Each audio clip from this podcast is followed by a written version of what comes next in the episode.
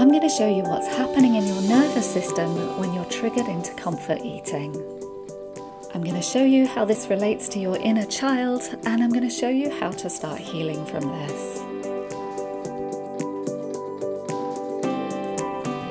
Hi, I'm Shelley Treacher from Underground Confidence. I'm a body centered psychotherapist. I help people to build up their self esteem, their confidence, and to heal from relational trauma. Some of the people I work with are comfort eaters or binge eaters who feel very frustrated for not being able to stop eating. This podcast pairs with the last podcast about your inner child. Since life began, all creatures have had a physiological response to threat. Generally, it's accepted that we have four responses wired in when we perceive a potential threat fight, fright, freeze, or fawn. I will be talking a lot more about this in many of my podcasts, and I have done already. So if this is something you want to know more about, please check out the history in the backlog. But for our purposes of understanding the inner child and comfort eating, this is what's happening when you get triggered. Your body perceives a threat, so it gets ready to defend itself. Physiologically and unconsciously, your nervous system decides to choose the option that it feels will protect it the most from fight, flight, freeze, or fawn. Your body goes into this automatically and unconsciously and cannot be stopped.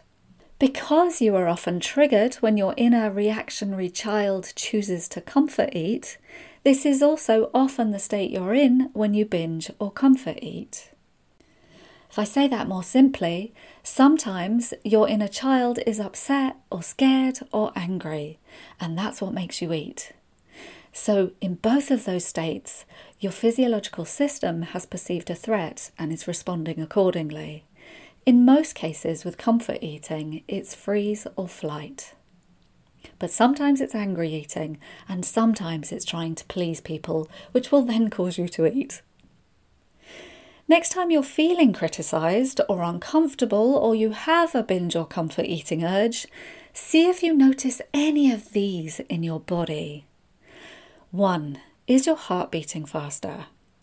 2. Are you breathing shallowly up in your chest?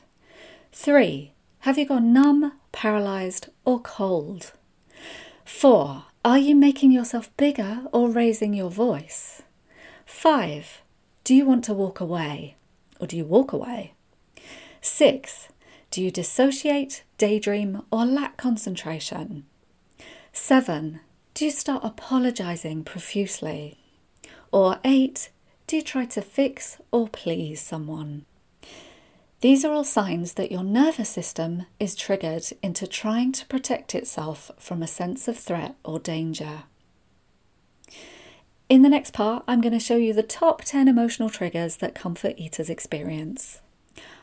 I've talked this week and last week of being triggered, meaning having a reactionary response that may come from having hit a raw nerve that relates to something you experienced in the past, usually a core wounding.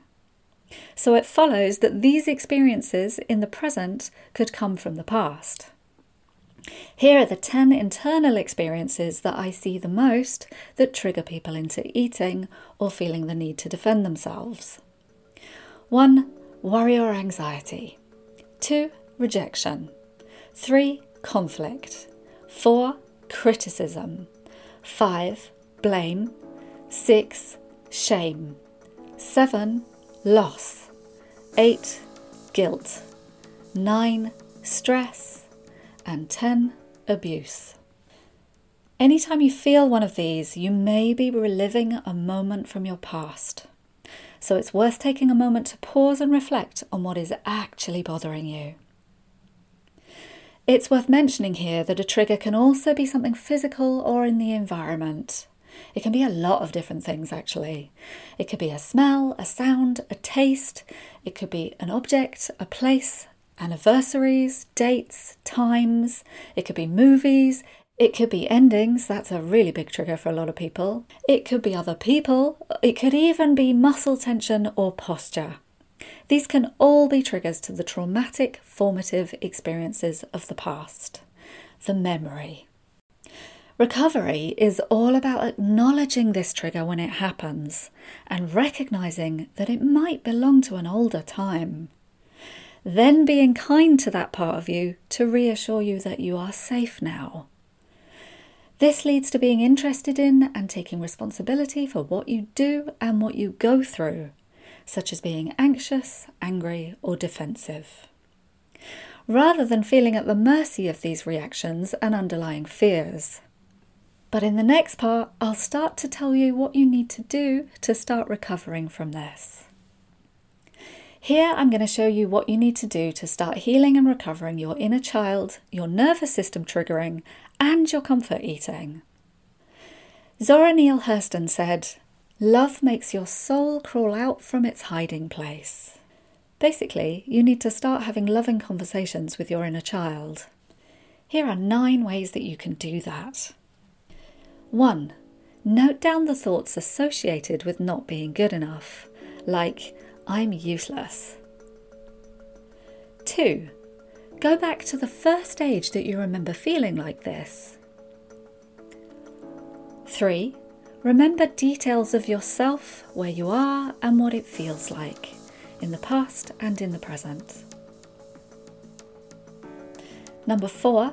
Say or write down all the words that come with not being good enough.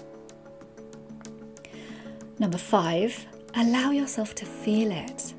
This pulls out the sadness of the human condition, which is just normal. Number six, ask what your inner child needs from you. Number seven, you can practice tucking the child or the teenager in your heart. Number eight, pause at the place where it all began, the story of hurt. Take in that this is where you got this critic from and the emotional response to it. And finally, number nine, whenever you notice this critic, soften your body and breathe. Why don't we just do that last one right now? Take a gentle breath and soften your body. When I ask clients about this, the child often wants just to sit with you, to have a hug, or for someone to stand up for them. Sometimes they are wary and stand back, so it can take time to get communication going. But keep offering this gentle kindness and acceptance, just as you would any child in distress. This is healing on a heart level in your unconscious. It's attention for the lonely part of you that may have always been there. Then, in the same way, remember first feeling wanted, loved, or special. Allow yourself to feel and re experience every detail of that as well. There's a connection that you need to learn to make inside for yourself. No one can do this for you. You need to be able to recognize when your self esteem collapses and to have compassion for yourself at that moment. You need to explore what it's like for you to be held, heard, loved, accepted in non judgment. You might be experiencing that right now. What's it like to take this in? With healing your inner child, you can only take tiny steps forward, one by one. Healing early difficulties, or how we developed how we feel about ourselves and whether we deserve to be loved or can expect love, is not an easy quick fix process. But it is a case of combining love for your wounded parts with corrective experiences. Compassion is something we need to learn and to practice. Thankfully, we can. Progressing a tiny step towards feeling worthy counts enormously. So, what's your tiniest first step? What step could you take towards being more compassionate towards yourself? In the final part here, I'll give you a summary of everything I've talked about this week, but also last week, so you can see how it all hangs together. Firstly, last week I introduced you to the part that reacts to your inner critic, your inner child. I asked you to notice your inner child and what reactions you're having. Secondly, I talked about feelings being suppressed by comfort eaters, so I encouraged you to start noticing and naming your feelings.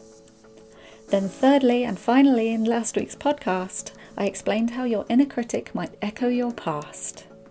I explained that being triggered might lead to any addiction or comfort eating and may also relate to your past wounding. I explained that parts of our brains can't tell the difference between the past and the present. Then this week, I started by showing you that the physiological threat response cycle is how our nervous system responds to those triggers that make us feel we have to protect ourselves. I then listed the kinds of triggers that you might have. And finally, I started to show you how to heal and how to be compassionate to yourself. As I said last week, we often look outside of ourselves to something external that will make us feel better. My commenters on social media, as I'm learning in the last four weeks with this great big social media campaign I'm doing, can be a really good example of this.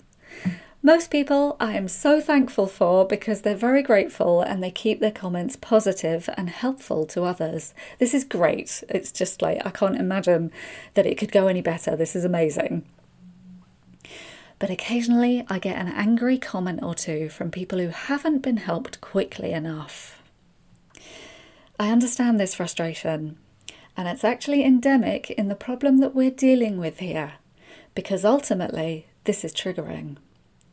This impatience is needing something to take the pain away and being frustrated with me, with the world, with yourself for this not happening quickly enough. But even if I do offer you a quick fix, the pain is still going to be there and it needs compassion, which is what I will start talking about next time. But for now, I'm going to take a little tiny social media break just for a week because it's my birthday. And just as I'm trying to teach you, I will be being compassionate to myself and celebrating my life with the people I love. Birthdays can bring out childish desires and triggering too. There can be a lot of pressure to make it a really good day or to feel good and loved. I once had a birthday when I was planning a moving in party, but I was getting really anxious about it, so I asked for some help. My mentor reminded me to surrender, to not push for a certain outcome. And you know what? This was one of the most fun weekends of my life. I'm not really expecting that this year, but I will be taking a break to address my own needs and to see what my inner child is feeling as I turn 53. I'm imagining there might be some feelings there. I would love to encourage you to do the same and then to tell us about it. If you're on any media channel where you can leave a comment or if you want to send me an email, I would love to hear about how you're looking after yourself, how your inner child is triggered, and what you criticize yourself with. If you want to go further, if you want help healing from this triggering, from your inner critic, from your inner child, learning to be kind to yourself, and from comfort eating, please look up my group that's coming out soon and my free blog at undergroundconfidence.com. This is Shelley Treacher from Underground Confidence. I will see you again in the last week of February. Thank you so much for listening. Have a great couple of weeks.